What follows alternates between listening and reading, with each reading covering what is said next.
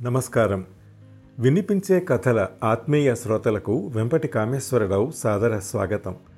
ఈనాటి వినిపించే కథలలో కనిపించే రెండవ నవల వివాహ బంధాలు పదవ భాగం.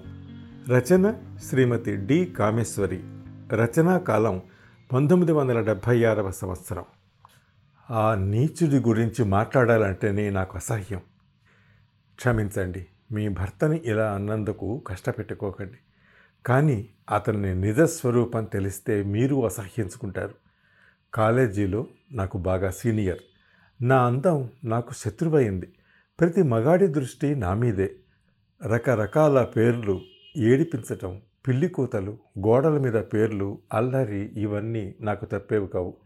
ఇలా నన్ను ఆట పట్టించే వాళ్ళందరికీ లీడరు ప్రకాష్. అతని కుడి భుజం శ్యామ్. డబ్బుంది అందముంది ప్రతి ఆడపిల్ల తనంటే పడి చస్తుంది అనుకునేవాడు ప్రకాష్.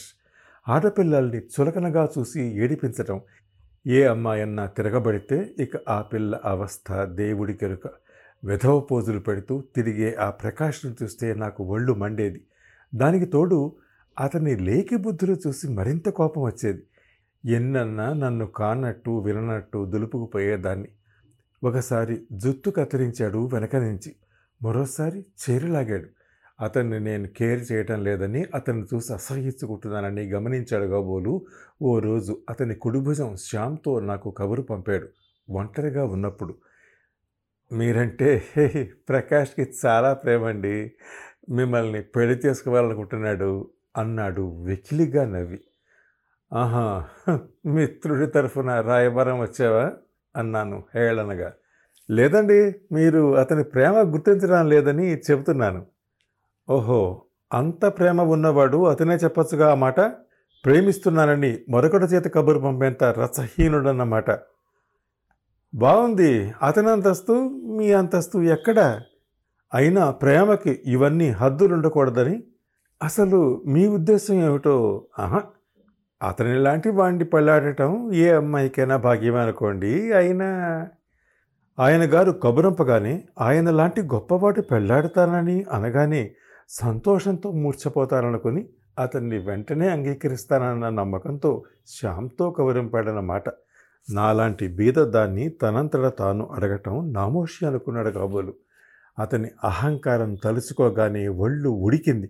కోపంగా ఆవేశంగా కళ్ళెర చేసి షడాప్! మీ ఫ్రెండ్ గారికి లక్షలుండొచ్చు. కానీ ఆయన గారు కోరిందే తడవుగా అడిగిందే భాగ్యమని ఆనందపడిపోయి పెళ్ళాడేంత దౌర్భాగ్యురాలని కానని మీ ఫ్రెండ్కి చెప్పు. పెళ్ళి కాకపోవచ్చు మీ ఫ్రెండ్ లాంటి శ్రీమంతుడిని పొందలేకపోవచ్చు కానీ ఆడదాన్ని గౌరవంగా చూడని మీ జులాయి ఫ్రెండ్ని అలాంటి అహంభావిని మాత్రం నేను పెళ్ళాడనని తెలియజేయి. వెళ్ళు మరోసారి ఇలా వచ్చావంటే ప్రిన్సిపాల్కి చెబుతా అని తిట్టి పంపాను. మొహం మార్చుకుని వెళ్ళాడు శ్యామ్. ఆ మర్నాడు కాలేజీలో నేను మేడ మెట్లు దిగి వస్తుంటే ప్రకాష్ మెట్ల మధ్యలో అడ్డంగా నిలబడి నన్ను చూసి అదోలా నవ్వి చటుక్కున చేయబట్టుకున్నాడు ఆ సాహసానికి భయం కంటే ఆశ్చర్యం ఎక్కువ వేసింది. తీక్షణంగా చూసి వదలు అన్నాను. వదలడానికి కాదు పట్టుకుంది. ఈ పాణిగ్రహణం చేయందే నాకు నిద్ర కూడా రాదు అన్నాడు. విసురుగా చేయలాక్కుని అది జన్మలో చేయలేవు అన్నాను. అతని మొహం నల్లబడింది. ఓహో! ఏం చూసుకుని ఆ పొగరు? అందగతనేనా నేను తలుచుకుంటే నిన్ను పెళ్ళి చేసుకోవడం పెద్ద విషయం కాదు. నాలాంటి వాణ్ణి పొందడమే వరం అనుకుంటూ పైకి బెట్టు చేస్తున్నావు కదూ? ఛీ! నిన్న రోడ్డున పోయే ముష్టివాణ్ణన్నా పెళ్ళాడతాను కానీ నిన్ను నా కంఠంలో ఊపిరుండగా పెళ్ళాడను అన్నాను. అతని కళ్ళు నిప్పులు చెరిగాయి. కర్కశంగా అలాగా? ఎలా చేసుకోవో నేను చూస్తా అన్నాడు దర్పంగా. బాగా చూడు దారి వదులు లేకపోతే ఈ విషయం చాలా దూరం పెడుతుంది అని విసురుగా తోసుకుని పైకెళ్ళాను. ఆ మర్నాడు ప్రకాష్ చాలా ప్రేమ కురిపిస్తూ నిన్న తొందరపడ్డానని నే అంటే చాలా ఇష్టమని ఏదో అల్లరి చిల్లరగా ఏడిపించినప్పటికీ నా అందానికి ముగ్ధుడై ప్రేమించి వివాహం చేసుకోవాలనుకుంటున్నానని అన్యథా తరచకుండా నా అభ్యర్థన తీసేయొద్దని నీవు లేకపోతే బతికే లేదు పిచ్చివాణ్ణి అయిపోతాను అంటూ పది పేజీల ప్రేమలేఖ రాశాడు. ఒక్క క్షణం నిజమా అనుకున్నాను. కానీ అతని సంగతి రెండేళ్ళుగా చూస్తూ అంత సులువుగా అతన్ని నమ్మలేకపోయాను. బెదిరించి నన్ను లొంగ తీసుకోలేక ఈ దారిన నన్ను ఒప్పించి పెళ్ళి చేసుకుని నా మీద కసి తీర్చుకోవడానికి వేసిన ఎత్తు అనిపించింది. ఉత్తరం చింపేశాను. కాలేజీలో అభ్యర్థనగా జాలిగా చూశాడు. మళ్ళీ శ్యామ్తో కబురంపాడు. నా జవాబు మారదని ఖచ్చితంగా చెప్పాను. అంతే. ఆ మర్నాటి నుంచి నా పాటలు భగవంతుని కిరుక. నా పేరు గోడల నిండా మరొకటితో కలిసి వెలిగింది. పిల్లి కూతలు నవ్వులు చప్పట్లు కేకలు ఒకటేమిటి? పిల్లలందరినీ కూడేసి ఏడిపించారు. రెండు రోజులు చూసి భరించలేక ప్రిన్సిపాల్కి రిపోర్ట్ ఇచ్చాను. ఆయన చివాట్లు పెట్టారు. ఆ తర్వాత కాలేజీ మానేసి రోడ్డు మీద మా ఇంటి ఎదురుగా గొడవ ఆరంభించారు. మా ఇంటి గోడల మీద పోస్టర్లు వెలిశాయి. అమ్మా నాన్న నిలదీయడం తిట్టడం ఇరుగు పొరుగు చెవులు కొరుక్కోవటం. ఇంట్లోంచి కదిలి పెడితే వెనకాల ఎక్కడి నుంచి ప్రత్యక్షమయ్యేవారో నలుగురు తయారు. భరించలేనిదిగా తయారైంది. అదృష్టవశాత్తు ఎలక్షన్స్ అయి కాలేజీకి సెలవులిచ్చారు. బతిక అనుకుని ఇంట్లో కూర్చునేదాన్ని ఎక్కడికి కదలకుండా. ఈ పుకార్లతో నా పెళ్ళి ఎక్కడ కాదోనని మా వాళ్ళ భయం. ఆఖరికి పరీక్షలు అయ్యాయి అనగానే నా పెళ్ళి ప్రయత్నాలు ప్రారంభించారు. ఆ సమయంలో ప్రకాష్ నాన్నగారు మధ్యవర్తి ద్వారా నన్ను చేసుకుంటానని కబురంపారు. అమ్మ నాన్నల సంతోషానికి అవధులు లేవు. ఇది ప్రకాష్ ఎత్తేనని నాకు తెలుసు. అదృష్టవంతరాలని అందరూ నన్ను పొగిడారు. ససేమిరా ఈ సంబంధం చేసుకోనన్న నన్ను అమ్మ నాన్న తిట్టారు భయపెట్టారు నచ్చ చెప్పారు. ఈ పెళ్ళి చేస్తే నా శవానికే చేస్తారని తేల్చి చెప్పేశాను. కారణం అడిగారు. ముందు నుంచి ప్రకాష్ సంగతి చెప్పాను. ఏదో కుర్రతనం. కాస్త బాగున్న ఆడపిల్లని ఏదో అంటారు. అంత మాత్రానికి ఇంత మంచి సంబంధం వదులుకోవటం అవివేకం అని నచ్చ చెప్పబోయారు. ప్రకాష్ తత్వం తెలిసి ఈ పెళ్ళి చేసుకోవటం నా గొంతుకి నేను బిగించుకునే మంగళసూత్రం కాదు ఊరి తాడని తెలిసి తిరస్కరించాను అమ్మ వాళ్ళు తిట్టి తిట్టి విరక్తితో ఊరుకున్నారు. విజయ్ గారు ఆనాటి నా తిరస్కారం ప్రకాష్లో ఇంత పగ రేపుతుందని ఇంతలా పగబట్టి క్రూరంగా కాటు వేసి నా జీవితాన్ని సర్వనాశనం చేస్తాడని అనుకోలేదండి. సుశీల కళ్ళల్లో నీరు చిమ్మింది. ఆశ్చర్యంగా చూశాను. విజయ్ గారు మీ ప్రకాష్ మనిషి కాడండి. మానవ రూపంలో దానవుడు నా పసుపు కుంకాన్ని తుడిచేశాడండి. భోరుమంది చెగుతుడాలనయ్యాను అంటే అంటే అడగలేకపోయాను. నాకు పెళ్ళైంది విజయ్ గారు. నా భర్త శ్రీమంతుడు కాదు అందగాడు కాదు ఉన్నతోద్యోగి కాడు. నా మనం సెరిగినవాడు నన్ను మెచ్చినవాడు సంస్కారం ఉన్నవాడు మా అంతస్తుకు తగిన వాడిని చూసి చేశారు. ఆరు నెలల కాపురంలో మరిచిపోలేని అనుభూతులు చవిచూశాను. ఆలుమగల అన్యోన్యానికి ఆస్తి అంతస్తులు అవసరం లేదన్నది తెలుసుకుని నా అదృష్టాన్ని అభినందించుకున్నాను. నా ఆనందం అదృష్టం ఆరు నెలల్లో తుడుచుకుపోయింది. ఆ ప్రకాష్ నా కాపురంలో తెచ్చిపెట్టడానికి చేయదగిందంతా చేశాడు. ఆకాశరామన్న ఉత్తరాలు రాశాడు. ఆయనతో ముందే ప్రకాష్ గురించి చెప్పాను. ఆయన ఆ విషయాన్ని చాలా తేలిగ్గా తీసుకుని బుట్ట దాఖలా చేశారు ఆ ఉత్తరాలు. ఆ ఎత్తు పారలేదు. పెళ్ళయ్యాక మొదటిసారి పండక్కి వెళ్ళాం ఇద్దరం. వారం రోజులు సరదాగా గడపదలుచుకున్నాం పండగ ముచ్చట్లు అయ్యాయి ఇద్దరం రోజు ఊరి చివరికి వెళ్ళేవాళ్ళం. కను చీకటి వేళ ఓ రోజు ఆ రోజు కాళరాత్రి నాకు. ఎవరో ముగ్గురు మనుషులు మా మీద పడి నన్ను పట్టుకుని నోరు నొక్కి నా కళ్ళ ముందే యమదూతల్లాంటి ఇద్దరు ఆయన్ని కత్తితో పొడిచి పొడిచి చంపారు. రక్తం వరదలయ్యింది.